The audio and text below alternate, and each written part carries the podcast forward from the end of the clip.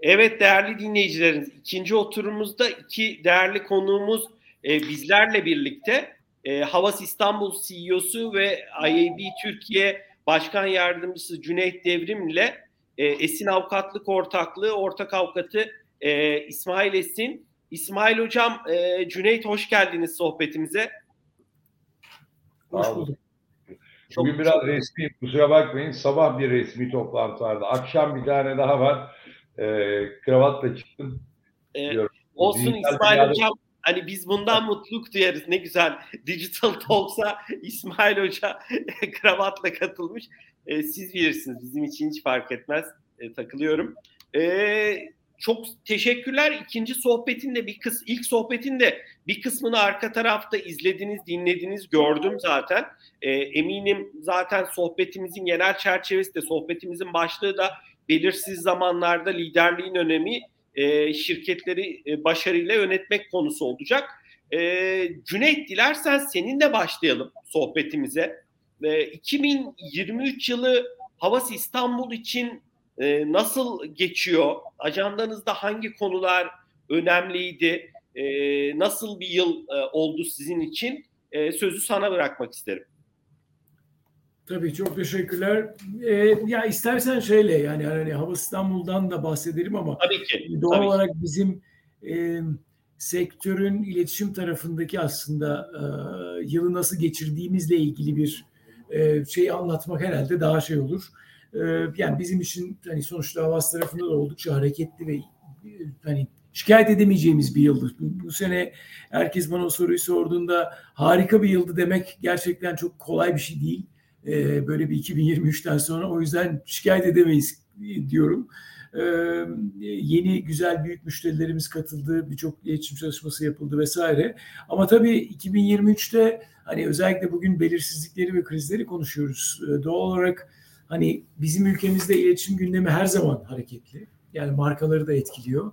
Ama tabii e, yani irili ufaklı bir sürü e, gelişen olay dışında iki büyük e, kırılım var e, senenin içerisinde. E, deprem felaketi ve e, arkasından da seçim gündemi. E, bir tanesi doğal bir afet, diğeri bir hani doğal olarak e, demokrasinin e, gereği bir seçim süreci. Fakat ikisi de iletişim takvimini çok etkiliyor. Bizim markalarımızda iletişim takvimini çok fazlasıyla etkiledi. E, o yüzden de gerçekten hem ekonomik çalkantılar içerisinde hem bu iletişim takvimindeki e, belirli ve belirsiz olan değişikliklerle ilgili çok bence git gel yaşadık. E, sektörün içerisinde bence en büyük sorunlardan bir tanesi şu anda biz yetenek krizini mesela şeyde çok yaşıyoruz. E, en büyük boşluğumuz belirsizliklerden bir tanesi iletişim sektöründe o. E, bilmiyorum İsmail Bey'in alanında da aynı sıkıntı yaşanıyor mu ama e, biz mesela eskiden e, reklam endüstrisinde kaynağı genelde kendi e, firmalarımıza yani farklı ajanslara, farklı e, medya kuruluşlarına kaybederdik ama şu anda e, işin hem reklam veren tarafında hem başka endüstriler mesela oyun endüstrisi gibi, ticaret endüstrisi gibi alanlarda çok fazla bizim alandan kayan yetenekler var. E, yurt dışı eskiden çok önemli bir e, şey olmazken insanların relocate etmesi çok kolay değilken şu anda Türkiye'den çalışan veya gerçekten yurt dışına gitmeyi fazlasıyla düşünen bizim endüstrimizde ciddi bir yetenek e, şeyi var, e, erozyonu var. E, o yüzden de mesela o çok önemli gündemlerden bir tanesi. Havası olarak bizim de başlıca gündemlerimizden biriydi ama endüstrinin de öyle. Son olarak da belki belirsizliklerle ilgili şey kısmı kritik. E, prodüksiyon ve medya maliyetlerinde çok ciddi bir enflasyon yaşıyoruz. Bunlar da aslında hani bizim iyi reklam kampanyalarını çıkarmaktaki aslında gerçekten e, zorlu bir e, gündemi e, bütün iletişim tarafındaki ekosistemdeki herkese yaşatıyor. Reklam verene de yaşatıyor. Yani parayı harcayan, o reklamları çıkarmaya çalışan e, müşterilerimize de yaşatıyor. E, ama aynı zamanda tabii biz de bunu çözmeye, en efektif şekilde bir çözüm bulmaya çalışıyoruz. Yani Türkiye'deki enflasyon rakamları ile ilgili bir sürü rakam tartışılıyor ama medya ve mesela prodüksiyonda bizim yaşadığımız hani bunun çok çok üzerinde bir e, şey e, karşılığı var. E, umarım şey yani 2024'te bunu biraz daha kontrollü yaşarız ama 2024'te şu anda o anlamda şey zorlu bir yıl olacakmış gibi gözüküyor. Mute'lasın Ozan. Çok teşekkürler Cüneyt. Biraz aslında sektörün resmini de e, tabloyu da özetlemiş oldun. E, ben teşekkür ediyorum. İsmail evet. Hocam e, dilerseniz size dönelim. E, Esin Avukatlık Ortaklığı ile ilgili güncel bilgileri bizimle paylaşırsanız sevinirim. Tabii ki e, Esin Avukatlık Ortaklığı Türkiye'nin en köklü hukuk bürolarından bir tanesi. E, biz daha önce de e, sizin e, hukuk büronuzdan yani Esin Avukatlık Ortaklığı'ndan farklı yöneticileri de ağırladık. E, ama hani yine de güncel bilgileri aktarmanız çok iyi olur. 2023 yılı Esin Avukatlık Ortaklığı için nasıl geçti? Yılın değerlendirmesini yapabilirseniz çok sevinirim. Ben sözü size bırakıyorum. Teşekkür ederim. Aslında Cenk Bey'le e, benzerliğimiz şurada galiba ortaya çıkıyor. Çok fazla değişik sektöre dokunan insanları profesyoneller olarak. E, biz de o şekilde yani e, farmakoloji sektöründe de e, müvekkiliyiz. E, inşaat sektöründe de, finansta da, e, işte ambalajda da e, günün sonunda. O açıdan e, birçok sektöre dokunma yalnız oldu. E, bu sene en çok neler yaptık diye baktığım zaman biz de çünkü her dakikamız kayıt altında olduğu için e, nerelere daha çok e, zaman harcamışız, hangi işlerde daha çok zaman harcamışız. Mesela bu sene e, halka arzlar e, çok e, yoğundu. E, yani her ay en az bir tane halka arz yapmış. Yani, e, son yılların en yoğun dönemlerinden bir tanesi. Seçme devralmalar, o bizim daha lokomotif e, uygulama alanımız. O bayağı e, yoğun geçirmiş yine bu seneyi. E, en çok e, saat harcadığımız, zaman harcadığımız işler genellikle birleşme devralmalar oldu. E, bunların bir kısmı konsolidasyon amaçlı, bir kısmı yeni yatırım amaçlı, bir kısmı satıp e, pazardan çıkma amaçlı olanlar olmuş.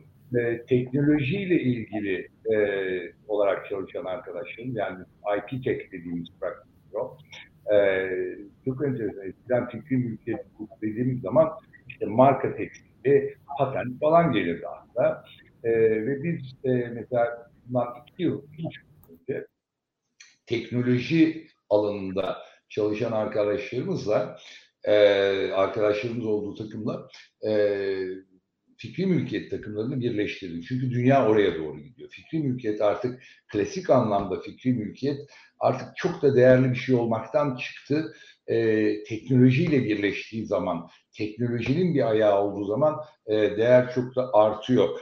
E, yani e, mesela teknoloji şirketleri tahmin etmediğimiz paraları e, e, değerlere ulaşıyor. Fintech yani finans teknolojileri keza inanılmaz değerlere ulaşıyor.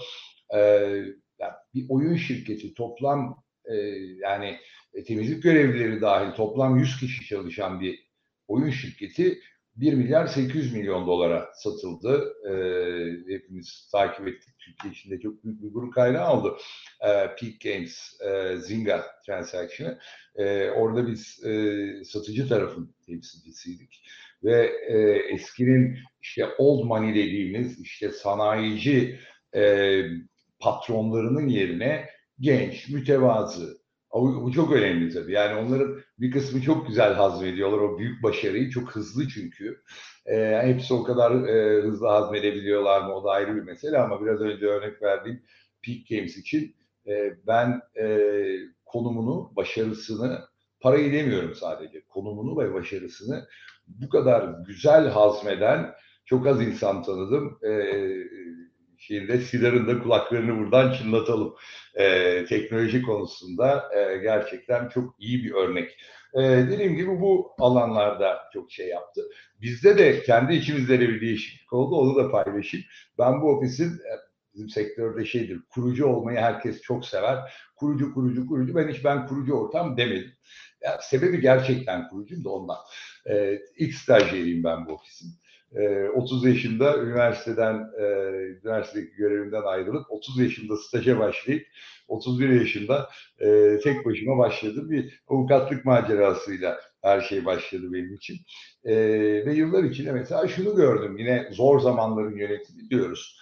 Zor zamanları yönetim için doğru insanlarla yönetmek gerekiyor. Peki ne o doğru insan? Yani tecrübenin, enerjinin, isteğin, e, yenilikçiliğin doğru harmanlandığı insanlarla.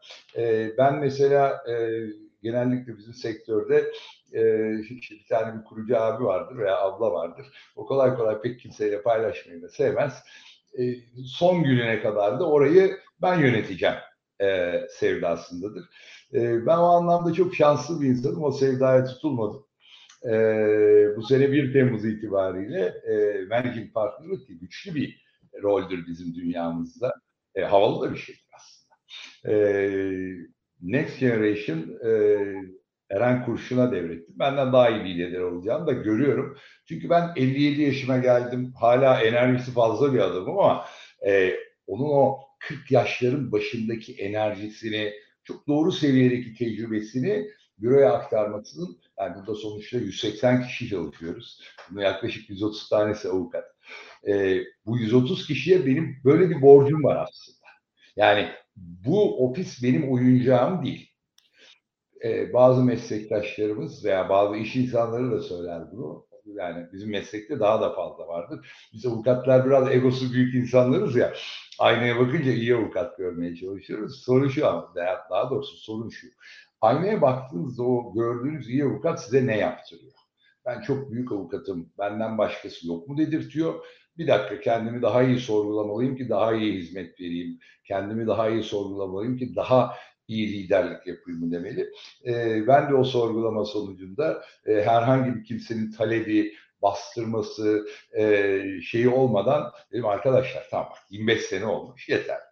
Artık Next Generation'a e, bunu handover edelim e, dedik. Bu e, bizim sektörde çok sık karşılaşılan bir durum değil. Genellikle gençler bir yaşa gelirler. Ya ben de artık büyüdüm. Bir dakika benim de bir düzgün bir payım olsun şurada. E, ya benim de bir e, yetkim olsun dediği zaman genellikle bu yetki verilmediği için de insanlar kendi bürolarını kururlar, kurarlar. Onun için böyle kurucu ortak şeyini çok fazla görüyoruz. E, ben de e, biraz önceki konuşmada da buna değinildi. E, o insan kaynağının doğru yönetimi. Bu sadece doğru insanı bulup doğru eğitmek, on the job training değil, ona bir perspektif de vermek gerekiyor. Bence zor zamanları daha kolay yaşayabilmek için insan kaynağınızın nasıl söyleyeyim beklenti yönetimini doğru yapmanız gerekiyor. Yani ben e, galiba 4 sene önce azınlığa düştüm paylarım olarak. %50'nin altındayım. Şu anda da galiba %22 miyim, %21 miyim veya %25'im en fazla. Ee, böyle bir şey. Bundan da çok gurur duyuyorum. Ee, çünkü amaç pastayı büyütmek. Yoksa pastanın küçük pastanın en büyük parçasına sahip olacağında uyumlu bir pastanın e, daha küçük bir payına sahip olduğunuz zaman o pasta daha e, keyifli yeniyor. E, bizdeki değişiklik buydu e, bu anlamda. Bir zorlanmanın, bir sağlık probleminin, bir emekliliğin şeyi değil. O da çok önemli. Yani işte ben de 60 yaşıma geliyorum. İşte 60 yaşında emekli olmam gerekiyor. E, şunu mesela yapmak istemedim. 60 yaşıma kadar ben burayı yönetip de 61'e bastığım gün gitseydim ve burada bir huzursuz yani herkesin bir beklentisi farklı. En az 15 kişi ya hoca burada olsaydı böyle olmazdı derdi. Hayır. O yönetim değişikliği sırasında da burada olmak ve o yeni yönetimin aldığı kararların e, arkasında durmak e, bu tür e, endişeleri de e, o anlamda gideriyor. Şimdi reklamlara gireyim biraz. Bey varken şey yapmak olmaz. Bu sene e, şey anlamında da bol ödüllü bir yıl geçirdik. E, Financial Times'ın bir organı vardır. E, yani bir e, league table'ı vardır. Bütün e, modern dünyada avukat bürolarının e, şeyle birleşme devralmalar için özel bir şeydir. Bu e, işte hatta yani eyalet eyalet falan bile gider bazı ülkelerde. E, orada e, ben de onu fark ettim. Son dört yılın üç ödülünü biz almışız. Türkiye'nin en iyi birleşme devralma bürosu ödülü. Ya tabii o çok şey aslında insan kaynağının ne kadar değerli olduğunu bir kere daha gösteriyor. Yani siz o zor zamanlardan tabii ki ya Türkiye şimdi ben 67 doğumluyum. Türkiye hiçbir zaman kolay bir ülke olduğunu ben hatırlamıyorum e, Cüneyt Hoca'yla da tahminen yakın yaşlarımız Biraz daha büyük olabilirim sizden. E, yani ben bir kolay bir zaman hatırlamam. 94 krizi olduğunda devlet memuruydum. İsmail, yani, İsmail Hocam ben de aslında o soruya gelecektim. E, yani orada e, dilerseniz hazır siz başlamışken sizinle devam edelim. Sonra Cüneyt'e dönelim. E, yani e, biz belirsiz zamanlarda şirketleri başarıyla yönetmek diyoruz, liderliğin rolü diyoruz. E, Cüneyt de oldukça tecrübeli bir yönetici, siz de oldukça tecrübelisiniz.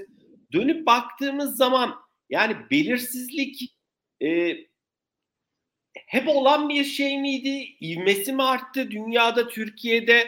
Biraz bu geldiğimiz tabloyu nasıl görüyorsunuz? Mesela az önce Onur dedik işte Pegasus'tan e, yani bu bunu kabullenmek gerekiyor artık. Hani bunu e, 2024'e yönelik mesela Sanal Bey hani çok bir öngörüde bulunamadı. Dedi ki hani e, şey olacak dedi, spekülasyon gibi olacak dedi. Hani demek istediğim nokta hep mi bu böyleydi yoksa geldiğimiz noktada işin e, rengi mi değişti? E, sizin çok kısa yorumlarınızı alabilirim sonra da Cüneyt'in alayım. Valla hem iyi haber hem kötü haber. E, dünya öyle sadece Türkiye değil. Yani Türkiye makro düzeyde baktığın zaman belki daha fazla belirsizlik ve e, şey yaratıyor ama yani e, biz işte her sene yaklaşık 1500 kişi başvuruyor site için. Biz bunların içinden 15 kişi alıyoruz. Yani yüzde birini alıyoruz ve 15 kişi var.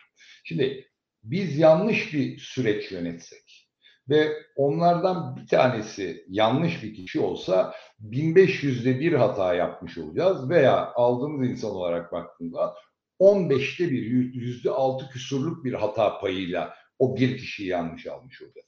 Ama o bir kişi buraya girerken eğer beklentilerini doğru ölçemeyip girmişse o yüzde yüz hata yapmış olacak.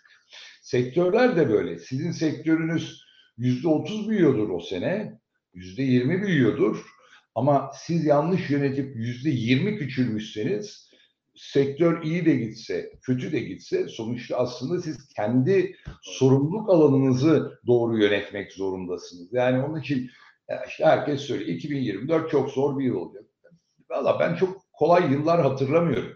Dediğim gibi daha devlet memuruyken zaten devlet memuru maaşıyla yaşarken bir de enflasyon e, şey geldi, devalüasyon geldi. Neredeyse yüzde yüz seviyesinde devalüasyon bir hafta içinde yaşadık. 94 hiç şey yaptı. 2001'i hatırlıyorum.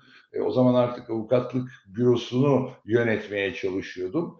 E, bir hafta telefonlarımız çalmadı. İnsanlar o kadar çok kendi dertlerine düştüler ki yani avukata soralım diyecek lüksleri yoktu. Ya yani onun için e, yani biraz daha yöneticilerin bence daha mikro düzeyde bakması lazım. Yani biz bakıyorum mesela e, historik dataya bakıyorum. Biz bugüne kadar her krizden büyüyerek çıkmışız. Hem ciro olarak, hem karlılık olarak, hem insan sayısı olarak, hem müvekkil sayısı olarak sektör küçülmüş. Evet küçüldü, birileri küçülecek ama birileri içinde bu aynı zamanda büyüme fırsatı. Ee, şey konusunda da biraz önceki konuşmacılar da değindi. Sanal Bey ve Ömer Bey de değindi. Dayanıklılık dediler. Türkler çok dayanıklı o anlamda.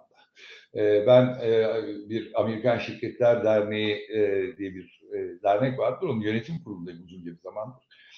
O kadar çok yurt dışına üst düzey yönetici ihraç ediyoruz ki yani hem de ne kocaman şirketlere ve her, hemen hemen her sektörde. Yani bunun ilk e, büyük ve çok bilinen örneği belki Muhtar Bey'dir. Muhtar Kent'in Coca-Cola CEO'luğu Türkiye'den bir global CEO'luğa gitme. E, bugün baktığınız zaman e, regional CEO'lar arasında çok fazla Türk var. E, Türkiye'den yöneten veya yurt dışından yöneten e, kendi organizasyonu. Türkler o anlamda belki de o e, atlattığımız krizler sayesinde Türk yöneticiler daha dayanıklı. Peki niye dayanıklı olduklarını e, şey yapmaya, ases etmeye çalıştım. E, bugüne kadar benim gözlemleyebildiğim adaptasyon yetenekleri daha fazla. Yani bir şey değiştiği zaman, bir dinamik değiştiği zaman kendilerini o yeni dinamiklere adapte etme konusunda Türkler çok e, istekli ve çok açıklar. Yani ben 30 senedir böyle yapıyorum, bir 30 sene daha böyle yapayım. Yani 10 senedir böyle yapıyorum, bir 10 sene daha böyle yapayım. Ne güzel diyemediğimiz için her gün aslında tekerleği bir daha icat ediyoruz. Ee, ama başka bir şekilde icat ediyoruz. O anlamda e, bence dayanıklılık e, anahtar kelime burada ama dayanıklılığın e, yakıtı da e, aslında adaptasyon e, iştahı diyeyim. Kendini adapte etme becerisi ve isteği.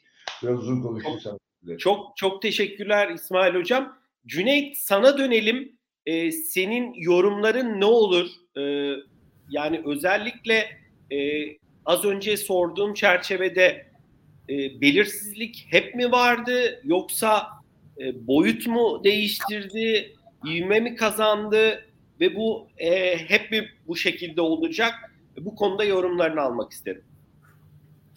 Ee, çok teşekkürler. Yani e, ya bence hep vardı ama tabii ki hızlanan bir ivmesi var. Hani o kesin ve bunun bazı sebepleri de var. Yani e, iş dünyasında veya hani e, siyasette belirsizliğin riskin olmadığı bir dünya tabii ki yok. Fakat bence jeopolitik değişiklikler dünyada bazı konulardaki hareketliliklerin hızlanması yani biz yani birçok farklı etkeni görüyoruz. İşte iklim krizini konuşuyoruz, bazı politik eksendeki hareketlilikleri görüyoruz ama dünyanın her yerinden böyle enteresan dumanların daha fazla çıktığını, bu çıkan dumanların daha fazla belirsizlik yarattığını da e, hepimiz şahit oluyoruz. 2024 ile ilgili mesela hızlanacak şeylerden bir tanesi o. Dünyanın herhalde son 10 sene veya 20 sene içerisindeki en fazla seçimin olacağı yıl 2024. Dünyanın birçok ülkesinde Çin, Hindistan, İngiltere falan gibi Amerika gibi e, büyük ekonomilerde hem de e, ciddi seçimler var ve bu seçimlerin hepsinde böyle hareketlilikler ve belirsizlikler hızlanıyor. Şimdi bunlar hızlandıkça haliyle global ekonomiye ve başka şeylere e, yansıyor. Ama tabii bu işin e, e, nasıl diyeyim global perspektiften bakışı ama şimdi biz reklamcılar, iletişimciler olarak hem insan e, ekseninden de olaya bakıyoruz, tüketiciye bakıyoruz. Biz tüketiciyi mesela 10 senedir birçok araştırmayla inceliyoruz. E, gördüğümüz de şu, tüketicinin kafası da gittikçe daha çok karışır durumda. Yani beklentileriyle ilgili, dünya görüşüyle ilgili, hayattan, markalardan, beklentileriyle ilgili vesaire. E, bunun üzerine pandemi insanın bir sürü şeyi tekrar sorgulamasına ve tekrar e, masaya yatırmasına neden oldu. Yani işte bu istifa dalgalarını, şeyleri vesaire görüyoruz. Bunların hepsi aslında daha durağan bir gündeme e, bizi götürmekten uzaklaştırıyor haliyle. O yüzden de belirsizlik evet tabii ki vardı e, ama son 10 sene içerisinde ben gitgide artan bir tempoda geldiğini e, ve maalesef e, çok yakın sürede de çok durulmadan devam edeceğini e, düşünüyorum ve buna tabii adapte olmaya çalışıyoruz. Hani bence İsmail Bey'in söylediği e, şey örneğine ben çok katılıyorum. Hatta benim verdiğim örneklerden bir tanesi Türk yöneticilerin o adaptasyon ve e, yani Türkiye mesela gerçekten önemli ihracatlarından bir tanesi orta ve üst düzey yöneticileri. E, ve hani Türkiye baktığınız zaman o anlamda iyi okulları e, işte ne bileyim yüksek ticareti vesairesi tamam tabii ki önemli değerlerimiz var ama hani dünyanın böyle ilk şeyinde gelmiyoruz ama ona rağmen bulunduğumuz şeyden çok daha büyük bir şeyimiz var. O anlamda gerçekten yöneticilerin birçok ülkeye çok hızlı transfer olabildiğini görüyoruz. Ee, adaptasyon, agility çok kritik ve ben şeyi görüyorum mesela Türk yöneticilerde. Biz oyunun iki yönünü de oynamayı biliyoruz. Ee, oyunun iki yönünden kastım şu. E, kriz zamanlarındaki o adaptasyon yeteneklerimiz bizi kuralsız veya kuralların çok hızlı değiştiği bir dünyada çok şey hızlı hareket edip pozisyon almamızı da sağlıyor. Ama kuralları olan çok kurumsal bir yapıda adım adım ilerlenmesi gereken oyunun kurallarını da iyi biliyoruz. Yani hani gerçekten oyunun o savunma yapan ama aynı zamanda hücuma geçen yönü çok önemli. Hele şu andaki yöneticilik yetenekleri de çok önemli. Bizde o gerektiğinde gerçekten bütün delikleri kapama, hızlı aksiyon alma, enflasyon, stok bilmem ne, ham madde o zaman oradan alamıyoruz buradan alalım. Şu yukarı çıktı bankadan kredi alamadık o zaman. Şimdi bunlar bambaşka yetenekler ama aynı zamanda da işte raporlar, şeyler, 5 yıllık planlar, buna göre stratejik hedefler falan yani şimdi oyunun bir bu tarafını hani her türlü böyle nasıl diyeyim hızlı hareket edebilenler var ama onlar da bazen organize ordu gibi hareket edemiyorlar. Ya da öyle hareket edip gerilla ile mücadele edemeyen bir yönetici grubu olabiliyor. Yani biz böyle savaşmayı biliyoruz ve başka hiçbir şey yapamıyoruz diyen bir grup var. Biz dediğim gibi oyunun her iki tarafında yöneten yöneticileri yetiştiriyoruz. Tabii maalesef şeyle yetiştiriyoruz yani. Hani ateş sahasında yetiştiriyoruz. Doğal olarak onlar da okulda öğrenmeyle değil sahada bunu e, bir, bir fiil deneyerek öğreniyorlar. Ee, ama o hele şu anda mesela enflasyonla ticaret e, yeni bir layer daha ekledi yönetici skill setine. Bence önemli bir e, transfer nedeni olabilir. Hani biz yıllarca ya biz de globale raporluyoruz. Globale biz yıllarca enflasyonun ne demek olduğunu e, anlatmakta zorlandık. Yani ticari olarak anlatmak ne kadar zor olabilir? yani İsmail Bey de anlayacaktır. Yani çok zor bir şey değil yani matematik e, bildikten sonra ama mesela biz her sene aynı tartışma yapıyoruz. Maaşlarda bir artış var. Ee, neden bu artış? Diyoruz ki bu zam değil. Yani zam niye yapıyorsunuz diyorlar mesela. Diyoruz ki bu zam değil, enflasyon düzenlemesi. Enflasyon düzenlemesi ne demek? De başlayıp klasik o bakın şu anda mesela öyle dertlerimiz yok. Yani hani Alman da Fransız da şu anda ne demek istediğimizi anlamaya başlamış durumda. Ama bununla ticareti yönetmek becerisi, fiyatları ayarlamak, stoğu vesaire. Şimdi mesela bu ayrı bir yöneticilik skill seti, bilinmesi gereken. Ona göre çünkü fiyatlama politikaları her şey başka türlü hareket ediyor ve orada bayağı altınızdaki zemin yerden kayıyor yani. Şu anda Türk yöneticiler şey Oho orada dans ediyorlar yani. Bırakın hareket etmeyi. O yüzden e, bence şey yani o da önemli bir etken olacak bence. Yeni Çok dönem. teşekkürler Cüneyt. E, az sonra e, İsmail Hoca'ya döneceğim. E, sonra da sana tekrar döneceğim. Özellikle e, reklam dünyası tarafına odaklanacağım.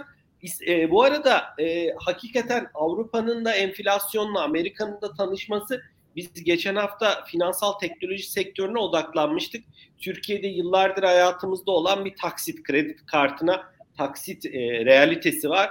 Yıllardır da e, böyle yurt dışından dostlarımız falan geldiği zaman kredi kartına taksiti anlayamazlardı ama şu an mesela Avrupa'da da Amerika'da da işte e, şimdi al taksitle öde çözümleri inanılmaz ivme kazandı. Hani bizde olan kimi konseptleri artık onları anlatmakta e, çok zorlanmıyoruz. Hakikaten de e, belli noktalarda enflasyon gibi bir realiteyle onların da karşılaşmaları e, belli konularda hani iletişimi daha kolaylaştırıyor. Tabii ki hani yaşanılan durum çok pozitif değil. E, İsmail Hocam size dönelim.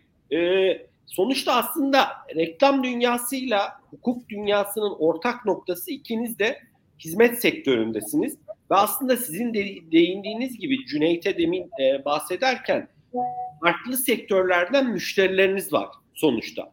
Esin Avukatlık Ortaklığı globalde ve lokalde çok değerli müşterileri olan e, farklı alanlarda demin sizin bahsettiğiniz gibi hizmet veren bir kurum. İşte 180 çalışanı var, e, çok değerli hukuk insanları var. Baktığınız zaman siz kendiniz yani bu belirsizliği yönetmek adına neler yapıyorsunuz bir hukuk bürosu olarak? Riskinizi nasıl yönetiyorsunuz? Ne gibi stratejiler geliştiriyorsunuz yönetim ekibinizle birlikte? Ee, ben sözü size bırakıyorum. Tabii Cüneyt'in de az önce değindiği gibi artık hani birçok yetenek, birçok skill Türkiye pazarında çok önemli. Bu belirsizliği yönetmek anlamında siz o açıdan e, nerelerde stratejiler geliştiriyorsunuz? Ben sözü size bırakıyorum. Teşekkür ederim.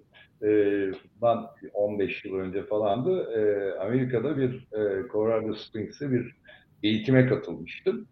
E, hepsi e, ya bir e, uzmanlık alanı ekibini veya bir ofisi yöneten avukatlardan oluşan 20 kişilik bir sınıf. İyi, iyi, güzel. Bu arada Haziran'da kar yağmıştı, o bayağı şeydi. Ee, orada da böyle bir beş kişi var. Sürekli dinliyor, onları tanımıyoruz tanıtıllarda. Beş kişi dinliyor, sürekli not alıyorlar. Meğerse e, o kişiler bir şey, koçluk yapacaklarmış. İşte hepsi belki de 10 kişi, 2 veya 3 kişiyi e, fokuslarını almışlar. Bütün o bir hafta süren eğitim boyunca e, bizim tepkilerimizi, yaptıklarımızı, sosyal ilişkilerimizi falan sürekli gözlemlemişler. Neyse işte son gün ayrılmadan önce de birebir bir yarım gün geçiriyorsunuz o koçla. Dedik ya bir sürü notum var ama tane bir özellik var dedi.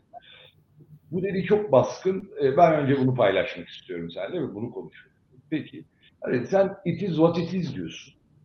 E, evet abi buraya ben geldim dünyanın öbür ucuna ben hayatım boyunca bunu söyledim. Yani, yani e, değiştiremeyeceğin bir şeyle mücadele edeceğini onu e, uyum sağlaman gerekiyor. Bence e, yani doğru yönetimden bir insan kaynağı. Biraz önce de konuşuldu. İşte e, Türkler çok fazla yurt dışına gidiyorlar. İşte e, talent kaçırıyoruz falan.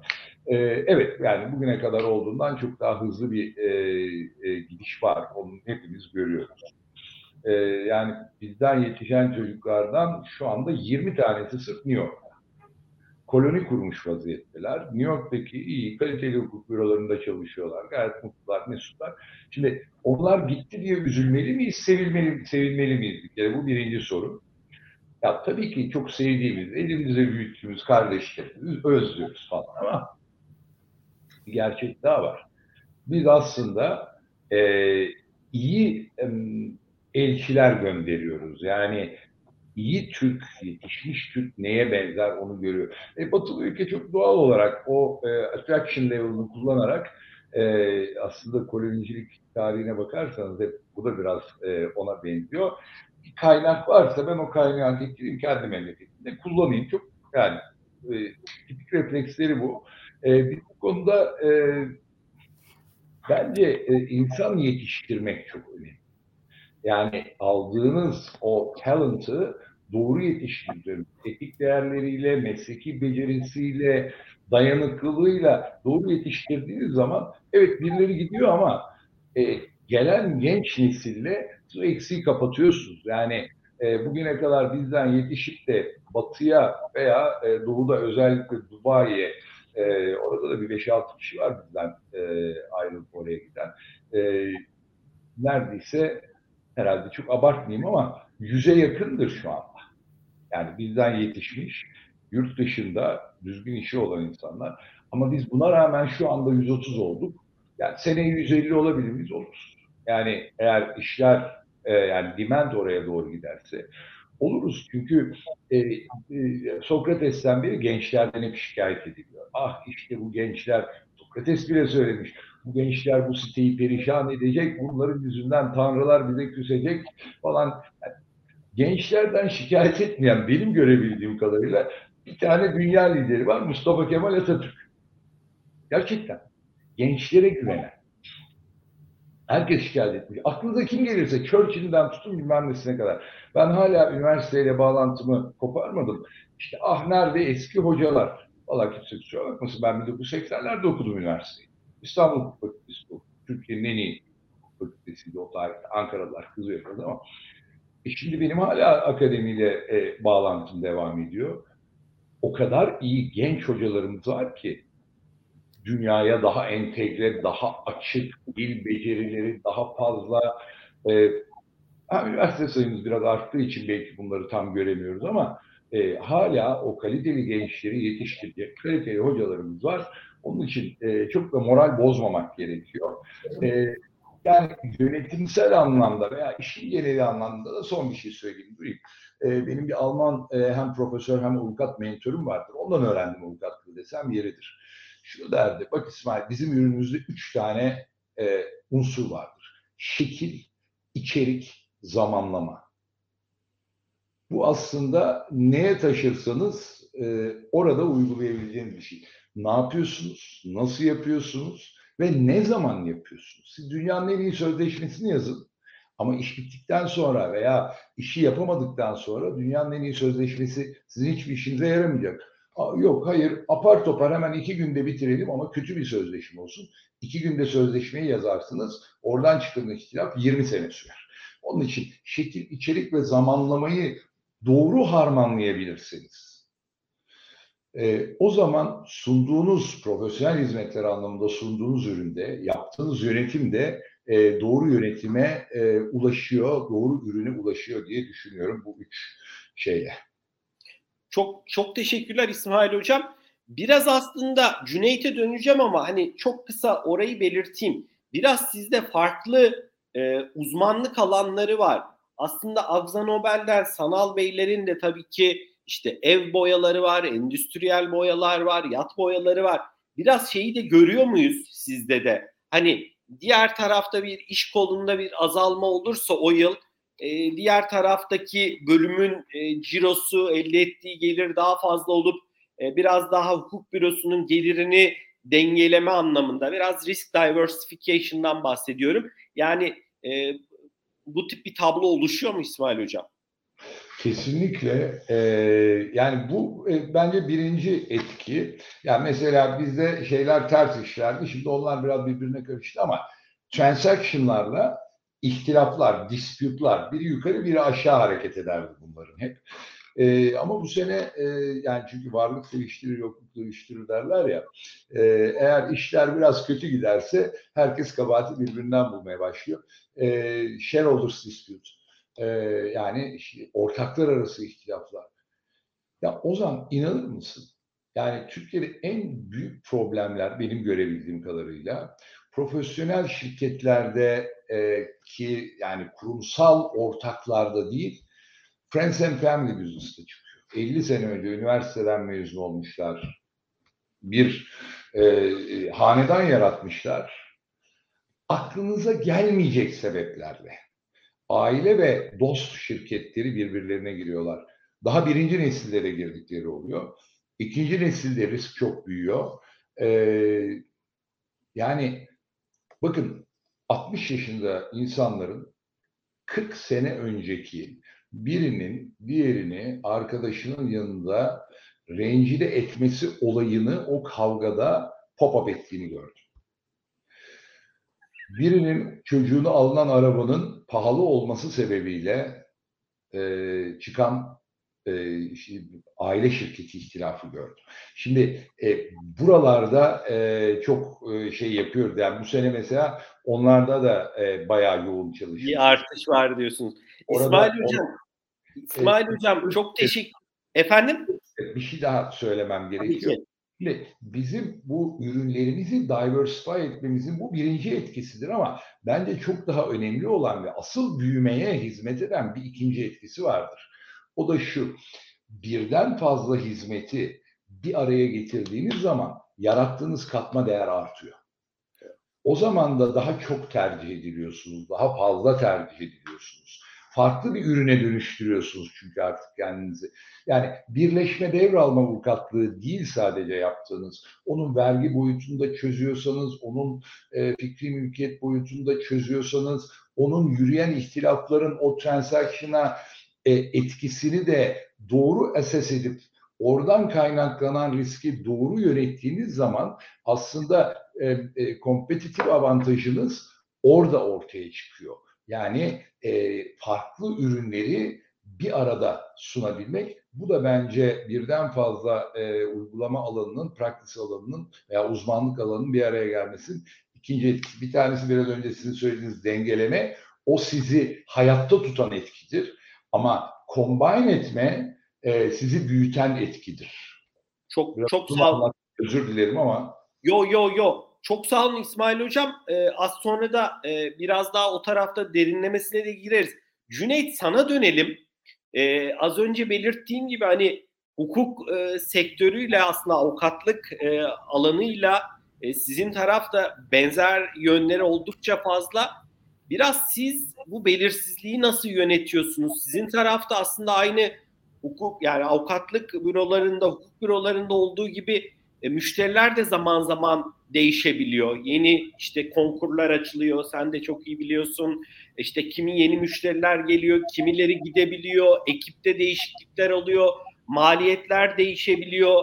Demin bahsettiğin e, doğal olarak Tüm bunu e, bu tabloyu bir CEO olarak nasıl yönetiyorsunuz? Yönetim ekibinle birlikte nelere dikkat ediyorsunuz? Ben sözü sana bırakıyorum Cüneyt. E, Valla kolay olmuyor en azından. Onu söylemek lazım. E, yani demin söylediğim gibi iletişim tarafındaki aslında e, krizler ve gündem e, markalarımızın hayatını, markalarımızın hayatındaki değişiklikler de bizi çok doğrudan etkiliyor. Yani e-ticaret yasasında bir değişiklik oluyor. Trendyol bizim müşterimiz. Çok doğal olarak e, o taraftaki birçok etki bizim e, iletişimlerimize etkiliyor. Ya da e, Starbucks bizim müşterimiz. E, bir şey dememe gerek yok herhalde. E, sonuç itibariyle hani e, bizden yani kilometrelerce ötede olan e, talihsiz olaylar burada markanın iletişiminde bambaşka şeyleri etkiliyor. Biz tabii başka yönleriyle etkileniyoruz. E, o yüzden ister istemez şey yani yöneteceğiniz ve bu yönetme şekliniz oradaki e, nasıl tepki vereceğiniz çok kritik. Yani biz e, işin tabii PR tarafında aktif o kadar değiliz. Yani halkla ilişkiler tarafında ama sosyal medya, dijital iletişim dediğimizde, işin televizyon iletişimi dediğimizde çok dikkat edilmesi gereken noktalar var. Hani mesela işte o belli dönemlerde işte iletişimlerinizde söylediğiniz şeylere, altını çizdiğiniz şeylere e, çok dikkat etmeniz gerekiyor. Yani biz e, bazı çekimleri bir daha yapmak zorunda kaldık. Ülkedeki gündem değiştiği için o sahneyi filmden çıkartmak zorunda kaldık. E, o sahne bir daha çekildi çünkü işte kullanılmaması gerekti o sahnenin o anda vesaire. Şimdi biz bunu nasıl yönetmeye çalışıyoruz? Şimdi benim böyle headhunter işi yapan bir şey vardı. Bir arkadaşım vardı onunla şeyi konuşuyoruz. Yani sektörler işte onlar tabii reklam endüstrisinden de birçok insanla çalışıyorlar. Birçok başka e, disiplinden de ama mesela o bana şey söylemişti. Ya dedi yani biz genelde birçok insanı birçok yere yerleştirirken hani tamam resilience işte dediğimiz o direnç şey e, her şey de önemli ama ben dedi reklam endüstrisinden gelenlerin genelde bu şey yeteneğini o hani direnç kapasitesini e, farklı ortamlardaki direnç kapasitesini diğer sektörlere göre hep daha farklı şeyde gördüm dedi. E, yüksek seviyede gördüm. Çünkü biz evet birçok endüstriyle çalışıyoruz, hizmet tarafındayız ve bir anda e, dışarıya da çok etki eden bir şeyimiz var, yönümüz var. Çünkü söylediğimizi milyonlar duyuyor. O yüzden de bizim çalışanlarımızın böyle enteresan bir stres yükü olabiliyor. O yüzden de bunu yönetebilecek insanlarla çalışmamız, hızlı hareket edebilen, kıvrak zekasının olan, o kıvrak zekanın e, hızlı aksiyona geçebilecek, yani yerinde aksiyona geçebilecek bir şey yetenek setine sahip olması lazım. Bana ideal çalışan örneği sorulduğu zaman ben şey gibi bir, bir, bir fıkra var çok sevdiğim. Ben onu anlatıyorum. Bence Türkiye'de birçok çalışanda olması gereken özellik seti. Ee, aslında hikaye şeyde geçiyor. Amerika'da bir süpermarkette geçiyor. Ee, işte reyonda çalışan, e, gıda reyonunda, sebze reyonunda çalışan çocuklardan bir tanesi e, bir müşteri geliyor. Diyor ki ben bir tane kivi alacağım. Diyor buyurun kiviler burada. Adam diyor ki ben yalnız diyor bir yarım kivi almak istiyorum. Adam diyor ki yarım kivi satmıyoruz beyefendi. Ee, ama diyor ben müşteriyim ve haklıyım. Yarım kivi almak istiyorum. Bu böyle gidiyor tartışma. Diyor isterseniz müdürümle konuşun. Yok diyor sen git müdürünle konuş ve şey yap. Hani bunu çöz. Çocuk çıkıyor müdürünün yanına. Geliyor diyor ki aşağıda diyor bir tane geri zekalı var. Yarım kivi istiyor diyor. Ondan sonra tam bunu söylerken geri dönüyor bakıyor ki müşteri arkasında. İşte bu beyefendi diğer yarısını istiyor diyor. Şimdi müdür anlıyor konuyu. Diyor aferin bu şey göz kırpıyorlar. Diyor tamam diyor siz bunu şöyle çözün böyle çözün. Müşteriyi gönderiyorlar. Çocuğa diyor ki sen kal. Diyor sen diyor çok yetenekli bir delikanlıya benziyorsun. Çok teşekkür ederim diyor. Sen diyor neredensin? Ben Brezilyalıyım diyor. Diyor hangi rüzgar seni buraya attı diyor. Ondan sonra valla diyor Brezilya'da çok şey şansı yok diyor. Ya diyor fahişe oluyorsunuz ya da futbolcu. Benim karım Brezilyalı diyor adam. Hangi takımda futbol oynuyor efendim diyor.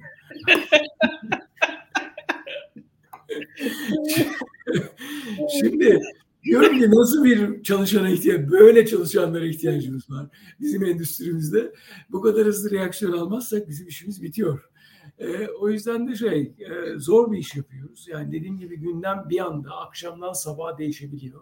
Hani biz e, saatlere, normal çalışma saatlerine hareket etmeye çalışıyoruz ama Cuma günü bir iletişim krizi yaşıyoruz ve bizim bunu hafta sonu çözüp pazar günü pazartesi yayında olmamız lazım. Yani e, yani şöyle söyleyeyim biz bayramda e, ailemle beraber e, ki o bayram tatilinde bundan iki sene önce galiba pandeminin zamanında Şampiyonlar Ligi finali şeyde oynanıyor. E, E, İstanbul'da oynanıyor. E, biz maçı seyrediyoruz. Bayramda benim telefonum çalıyor. Gece 11'de müşterimiz arıyor. ben açmadım. Dedim ki kesin bir şey oldu. Ama ne olduğunu bilmiyorum. Ben bizim ekibe dedim ne oldu? Dediler ki abi sen maçı seyrediyor musun? Seyrediyorum. Maçta sahaya birisi atladı. Tabii şey göstermiyor. Ee, siz e, hatırlarsınız belki olayı. Ee, televizyonlar bir reklam şeyine girmesin diye olayı göstermiyorlar. Ama tabii sosyal medyada olay kopmuş gitmiş. Evet dedim. Atlayan birisi var doğru. Abi o dedi bizim filmde kullandığımız şey.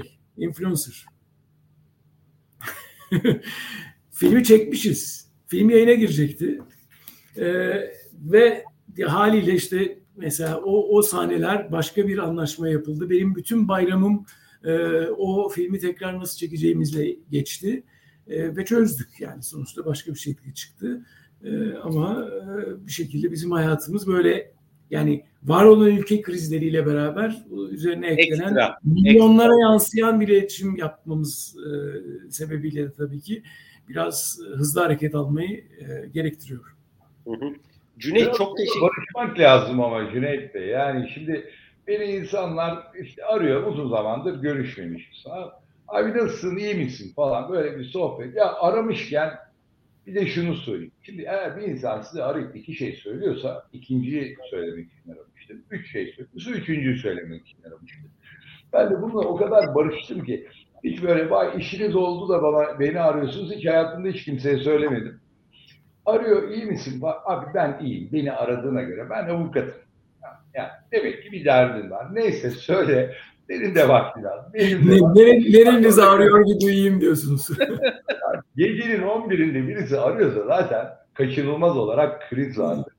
E yani şimdi hayatımızın bir parçası da bu. Yani risksiz bir şey yok gibi dünyada. Yani yine benim Gerhard Bey mentorumun söylediği şey şunu derdi. Bizim yapmamız gereken çok basit sözleşme mimarisi konusunda. Risk assessment, risk calculation, risk management. Ve her an her şey olabilir. Yani baksanıza sizin filmini çekiyorsunuz. E, influencer sahaya atlıyor. Hadi bakalım birini daha bul. Çek ama belki de biraz da bizi ya bunu söylesem e, katılır mısınız? Aslında bu bizi biraz diri ve genç tutuyor, enerji tutuyor sanki. Doğru, doğru. Yani sürekli sürekli şeydeyiz hani parmaklarımızın ucundayız derler ya. Öyleyiz ve o tabii sizi çevik tutuyor yani. Bu işte hani şeylerde de var. Hani doğal yaşamda da görüyoruz ya o survival durumu ister istemez sizi şey tutuyor. Çevik tutuyor. oluyor aslında. Ya bir de tabii bütün burada bir şey daha var. Yani hem o yarım kivi olayındaki hem aslında yine ortak olduğumuz bir şey var. Bizim müvekkil, müvekkil deriz ya müşteri, iştiradan gelir müşteri lafı biliyorsunuz köken olarak. Satın alma demektir. Müvekkil vekil eden yani bize vekil eden, bize iş veren, onun için biz bir iş görüyoruz. E, bizim onların ihtiyaçlarını almamız gerekiyor. Ben çok güzel sözleşme yazdım. Teşekkür ederim. Ölçüyü almadan elbise dikmek diyor. Ben 1.96'yım. 115 kiloyum. Şimdi Allah aşkına 52 beden elbiseyi bana verdiğiniz zaman ne elbise elbiseye benziyor ne de ben bir şeye benziyorum. Girmiyorum bile içine. Şimdi Cüneyt Bey'in de bizim de yaptığımızın aslında olayın bir de e, bizim o doktorun orada şey oluyor. Biraz bir felsefi tarafı var. Yani müvekkilin yani oturup anlamamız gerekiyor. Müvekkilinizi ne kadar iyi tanırsanız verdiğiniz hizmet ancak o kadar anlamlı olur. Türkiye'de mesela çok sık yapılan bence avukat hatalarından bir tanesi şudur. Hani aile şirketlerinden bahsettik ya meslektaşlar biliyorlar. Aile anayasası yazalım. Aman problem çıkmasın. Hayır. Problem çıkmasın diye sözleşme yazıyorsanız zaten problem sizsiniz. Çünkü o problem çıkacak. Sizin yapmanız gereken şu o çıkan problemi ben en hızlı, en etkin ve en sağlıklı, adil şekilde nasıl çözeceğim? İşime zarar vermeden. Yoksa öyle bir sözleşme yazdım ki perişan ederim. Perişan etmeniz mahkemede 6 sene sürüyor. Bunun için e, çıkan problemleri çözecek mekanizmalardır aslında bizim yaptığımız işler e, bir anlamda. Cüneyt Bey'in de eğer sizin o kaslarınız gelişmemiş olsaydı bir gece içinde başka birini bulup o filmi çektiremezdiniz. Tabii. Çok, çok, çok teşekkürler İsmail Hocam. Çok teşekkürler Cüneyt. Ee, burada aslında bir ortak soru sormak istiyorum size. Ee, malum e, e, yapay zeka, e, üretken yapay zekayı da çok sık duyuyoruz, kullanıyoruz da farklı sektörlerde kullanımları gitgide artıyor ve hukuk ve e, reklamcılık dünyasına baktığımız zaman sanki e, bu iki sektörü de çok derinden etkileme potansiyeli var gibi e, üretken yapay zekanın. E, neler söylemek istersiniz bu konuda? E, yani İsmail Hocam siz hukuk perspektifinden konuyu ele alırsanız sevinirim eminim Cüneyt de reklamcılık perspektifinden e, ne ifade ediyor şu an Esin Avukatlık Ortaklığı ve Baker McKinsey ne seviyede faydalanıyor ve e, bunu bir e, hukuk dünyasının hani çok tecrübeli bir ismi olarak e, gençler için nasıl görüyorsunuz? Yani onların bir asistanı gibi mi yoksa yo belli alanlarda e, ciddi bir e, risk olarak mı bilmiyorum. Sizin bakış açınızı çok önemsiyorum İsmail Hocam. Birkaç şey söyleyeceğim burada. Bir kere bir, bu e, artificial intelligence, yapay zekayı yok sayamazsınız ve bu artık bir kere düştü bu topraklara. Bu topraklar derken dünyadan bahsediyorum. Bizim bununla yaşamayı öğrenmemiz gerekiyor.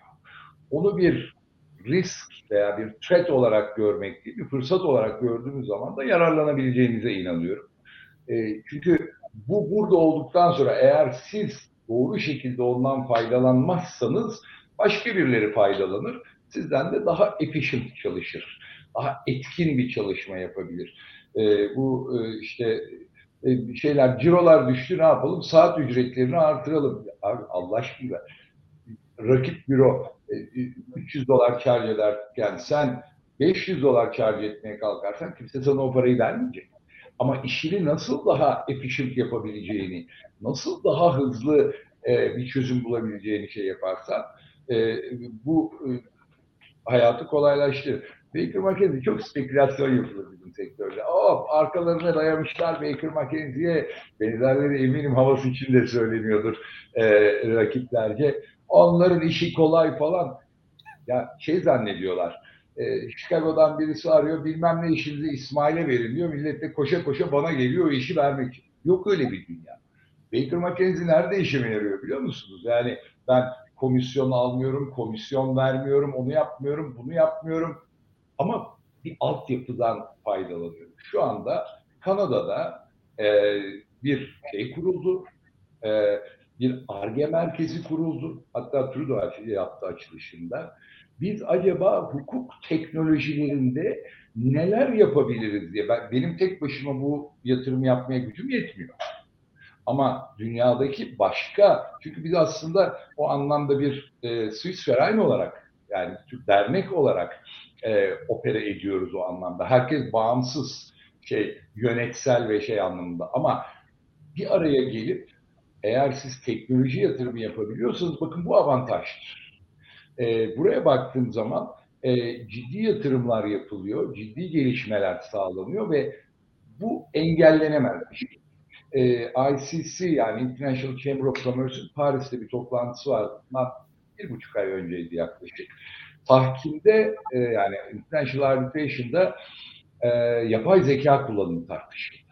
Şimdi olayın bizim meslek açısından baktığımızda bir kere bir sınırlar var ve şu anda o sınırların nerede olduğunu bilmiyoruz. Çünkü daha yeterince tanıdığımız bir şey değil bu yapay zeka. İki, bu e, oluşan ürünün e, girdilerini tam göremiyoruz. Bence en büyük risklerden bir tanesi de bu. Yani bugün e, bazı yapılarda e, ve bazı büyük şirketler AI'ın sınırlarını zorlayarak acaba bu abuse ediliyor mudur, kötüyü kullanılıyor mu ve kullanılırsa nasıl bir etki edebilir diye inceleyen profesyonel ekipler var. O itibarla henüz oluşmakta olan bir şey mutlaka içinde olmak gereken bir şey. Kaçınılmaz olarak. Ee, e, beni endişelendiriyor mu? Doğrusunu isterseniz biraz endişelendiriyor.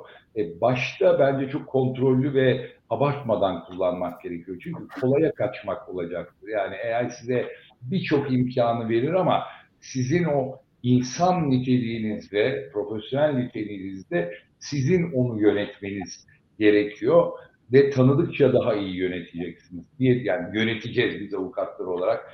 E, benim düşüncem o. E, yani e, hemen baştan e, gaza köküne kadar basmamak gerektiğini ama el freni çekip de durmamak gerektiğini düşünüyorum. Anladığım kadarıyla Cüneyt Bey'de araba seven biri galiba mavi şey bir pagoda maketi gibi geldi bana. Tam göremiyorum ama. E, Mustang. Mustang. Ha, Cabrio. Hmm, güzel. O, tahminen 65-66 oralar. Evet, evet. İsmail Hocam ekleyeceğiniz bir nokta yoksa Cüneyt'e döneyim. Cüneyt'i yorum.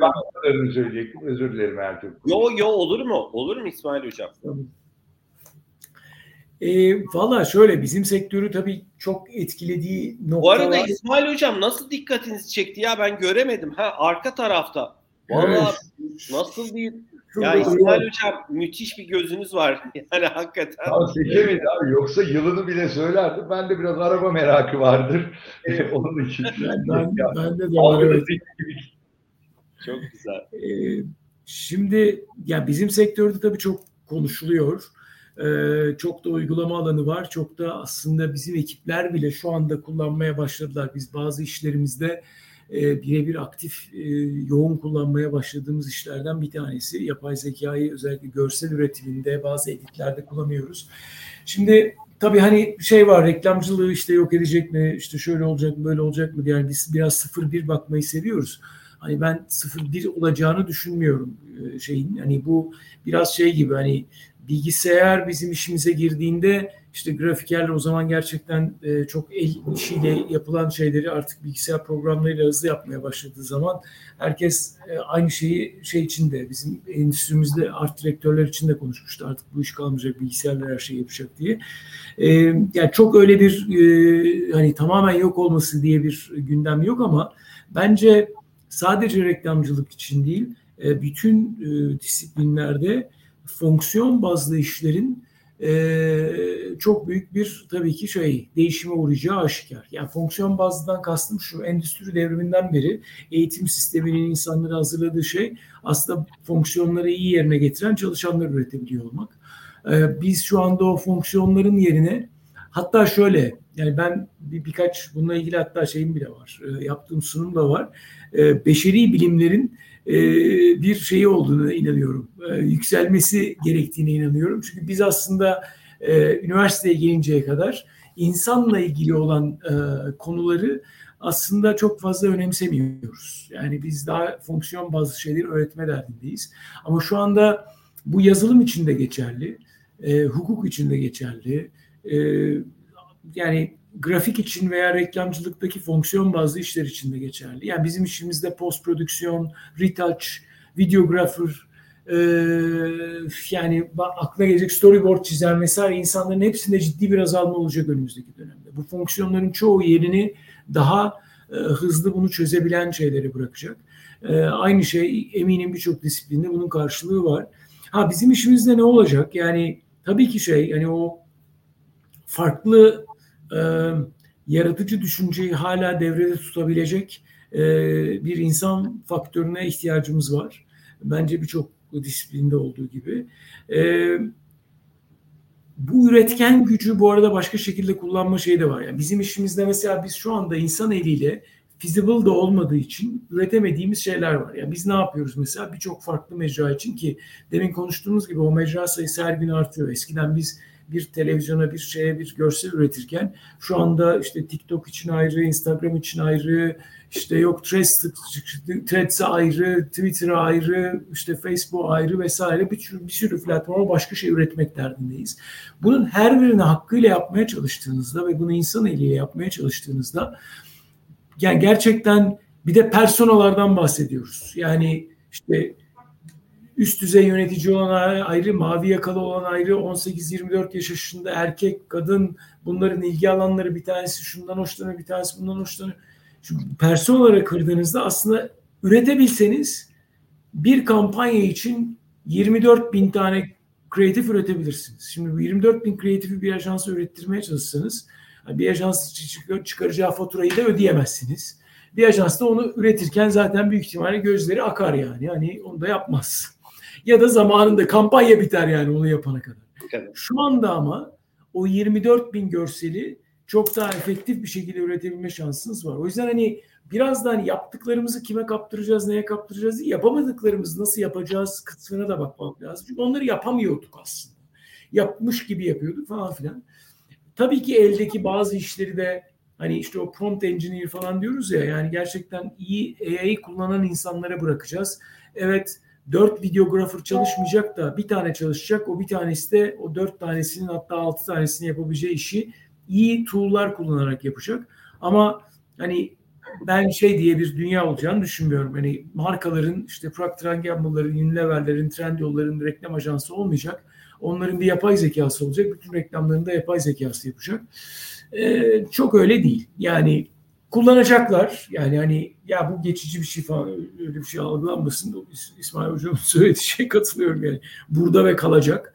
Ee, o yapması gereken şeyi yapacak. Bizim hala katma değer yaratacağımız yer var ama biz nerede katma değer yarattığımıza şey için de söylüyorum. Eminim genç kariyerinin başında dinleyenler var. Oralara odaklanmamız lazım. Biz nerede değer yaratıyoruz? Yaratıyoruz. Yarattığımız şey sadece çok fonksiyon bazlı bir şeyse orası çok kolaylıkla hissedilebilir. Ee, bizim o ekstra değeri nerede yarattığımıza, ürettiğimize bakmamız lazım. O, o vazgeçilmez bir şey. Çok teşekkürler Cüneyt. Ee, sohbetimizin de yani süremizi aştık. Ee, dilerseniz ben sizin de değerli vaktinizi almak istemem. Ee, son hani böyle bir son bir tur sohbeti kapatmadan önce bu konuştuklarımız çerçevesinde eklemek istediğiniz noktalar var mı? Ee, İsmail Hocam bu arada bu aile şirketleriyle ilgili söylediklerinize yönelik notu aldım. Belki acaba e, şeyi düşünmeye başladım. Bunu sonra bir gün telefonda tartışırız. Acaba aile şirketlerine yönelik bir içerik üretmeli miyiz? Nasıl bir şey olmalı diye. E, o da ilginç geldi bana. Ben sözü size bırakıyorum. Hani eklemek istediğiniz bu sohbetimizin çerçevesinde yorumlarınız olur mu e, İsmail Hocam? Bir kere aile şirketleri dediğimiz zaman aslında Türkiye ekonomisinin bel kemiğinden bahsediyoruz. Yani çalışan olarak da, şirket reisi olarak da. Yani bırakın bunu avukat İsmail Esen'in e, bu sizin güzel organizasyonunuzda bundan bahsetmesi, devletin bir devlet politikası olarak bunu ele alıyor.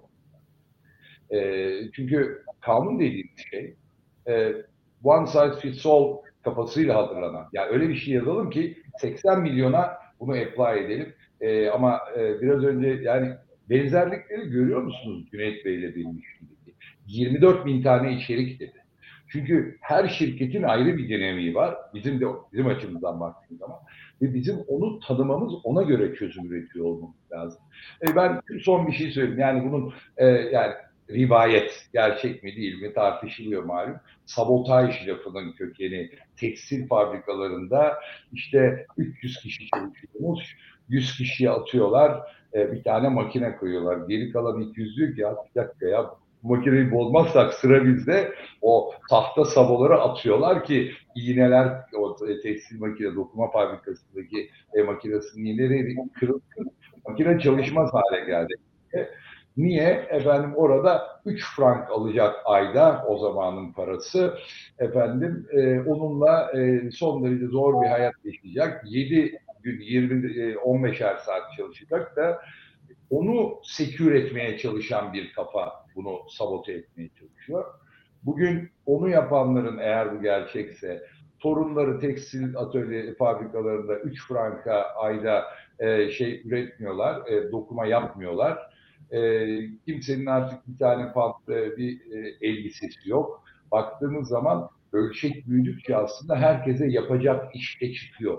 EYA'ya da ben biraz böyle bakıyorum. Eğer biz yaptığımız işi doğru yapmayı başarırsak kendimizi ilk başta hani e, adaptasyon becerisi ve isteği dedim ya kendimizi bu dünyaya adapte etmeyi başarırsak eğer bizim için bir threat olmaktan çıkar tam tersine bir opportunity'ye dönüşür. E, onun için de işte bu e, sabotaj e, e, kelimesinin kavramının kökeni olduğu rivayet edilen e, bu sabo atarak makineyi bozma hikayesini anlatmaya çalışayım. AI'yi bozamayacağız. Yani daha doğrusu AI'yi dünyamızdan çıkarın. Geldi artık. Hoş geldi. Yani doğru kullanmayı öğrenmekten başka hiçbir şansımız yok. Etik değerlere, e, insani değerlere uygun şekilde doğru kullanmamız lazım. Bunun için de olabildiğince tanıyor olmamız lazım. Ve tam da bu sebeple ben o genç nesle güveniyorum. Ben bu yaştan sonra AI'yi çok fazla çözemeyeceğim meslek hayatımın geri kalan kısmında belki. Ama o çocuk bunu yapmak zorunda. Kendini bu yeniliklere de adapte etmek zorunda. Çok teşekkür ederim. Aynı hocam çok, çok teşekkürler. Tanıştığıma da. Teşekkürler. Ee, eğer vaktimi açtıysam. Yo olur mu İsmail Hocam? Cüneyt senin e, kapanışı yaparken yorumların ne olur, eklemelerin ne, neler olur? Valla yani ben çok keyif aldım. Çok e, keyifli bir sohbet oldu. Be, benim çok böyle şey olarak ekleyeceğim bir şey yok. Mesela aile şirketleriyle ilgili söylediğiniz şeyle ilgili şunu söyleyebilirim. Bizim mesela şirketi satmamızın sebeplerinden bir tanesi odur. Yani biz çünkü reklam işini çocuklara bırakmak diye bir şey de yok. Yani biz dört ortaktık ve sonra havasa sattık şirketimizi. E, dedik ki yani bu, biz bunu bırakamayacağız yani. Hani bu böyle bir şey, ticari şey olsanız hani bir sanayi üretim vesaire daha ama çok insan odaklı bir şey yapıyoruz ve çok ilişkiler üzerine dedi ki biz bunu hani devretme şansımız yok. Devredemezsek e, yapacak bir şey yok. Hani mesela niye sattınız diye soruyorlar bize. Aslında şeylerinden bir tanesi o aile şirketleşmesi pek mümkün olmayan bir işti. Ee, çok da zor e, o anlamda ama şey tanımı da çok doğru. Türkiye'de çok ciddi bir aile şirketi kökeni var. Ee, gerçekten de şey e, çok başarılı örnekler de var. Ama eminim zorluklarını siz zaten birebir yaşıyorsunuz. ben çok teşekkür ediyorum gerçekten davet için de. Ben, ben çok keyif aldım. Ee, İsmail Hocam, e, Cüneyt gerçekten ikinizle de her zaman sohbet etmek, sizlerin farklı paylaştığı anekdotlar, yorumlar e, çok değerli. Ben ikinizi ilk kez e, bir arada aynı sohbette ağırlıyorum ama ben aranızda da bir sinerji olacağını düşünmüştüm. Bir de bir sektörel de her ne kadar reklam sektörüyle hukuk dünyası uzak gibi gözüküyordu. Aslında çok e, iç içe alanlar sonuçta hizmet sektörü ve farklı müvekkillere, farklı müşterilere hizmet veriyorsunuz. E, ben müsaadenizle sohbeti kapatmak istiyorum. E, eğer bir eklemeniz yoksa e, anladığım kadarıyla da yok. E, değerli dinleyicilerimiz bugün ikinci oturumumuzda iki değerli konuğumuz bizlerle birlikteydi. Esin Avukatlık Ortaklığı Ortak Avukatı İsmail Esin ile e, Havas İstanbul ve IAB Türkiye Başkan Yardımcısı Havas İstanbul CEO'su ve e, IAB Türkiye Başkan Yardımcısı Cüneyt Devrim. E, Cüneyt e, çok teşekkür ediyorum değerli paylaşımların için. E, İsmail Hocam çok teşekkürler değerli paylaşımlarınız için. E, değerli dinleyicilerimiz sizlere de güzel bir gün diliyorum. E, müsaadenizle bu yayını da İsmail Hocam Cüneyt kapatıyorum. Görüşmek üzere. Keyifli bir gün dilerim. Sağ olun. Görüşmek üzere.